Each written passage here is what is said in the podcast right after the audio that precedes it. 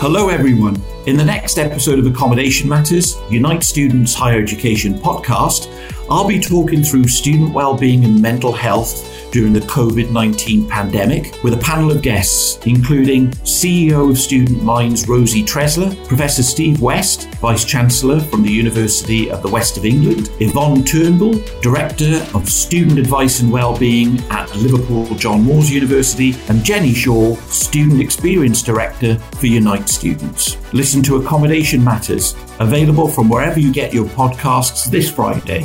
Thank you.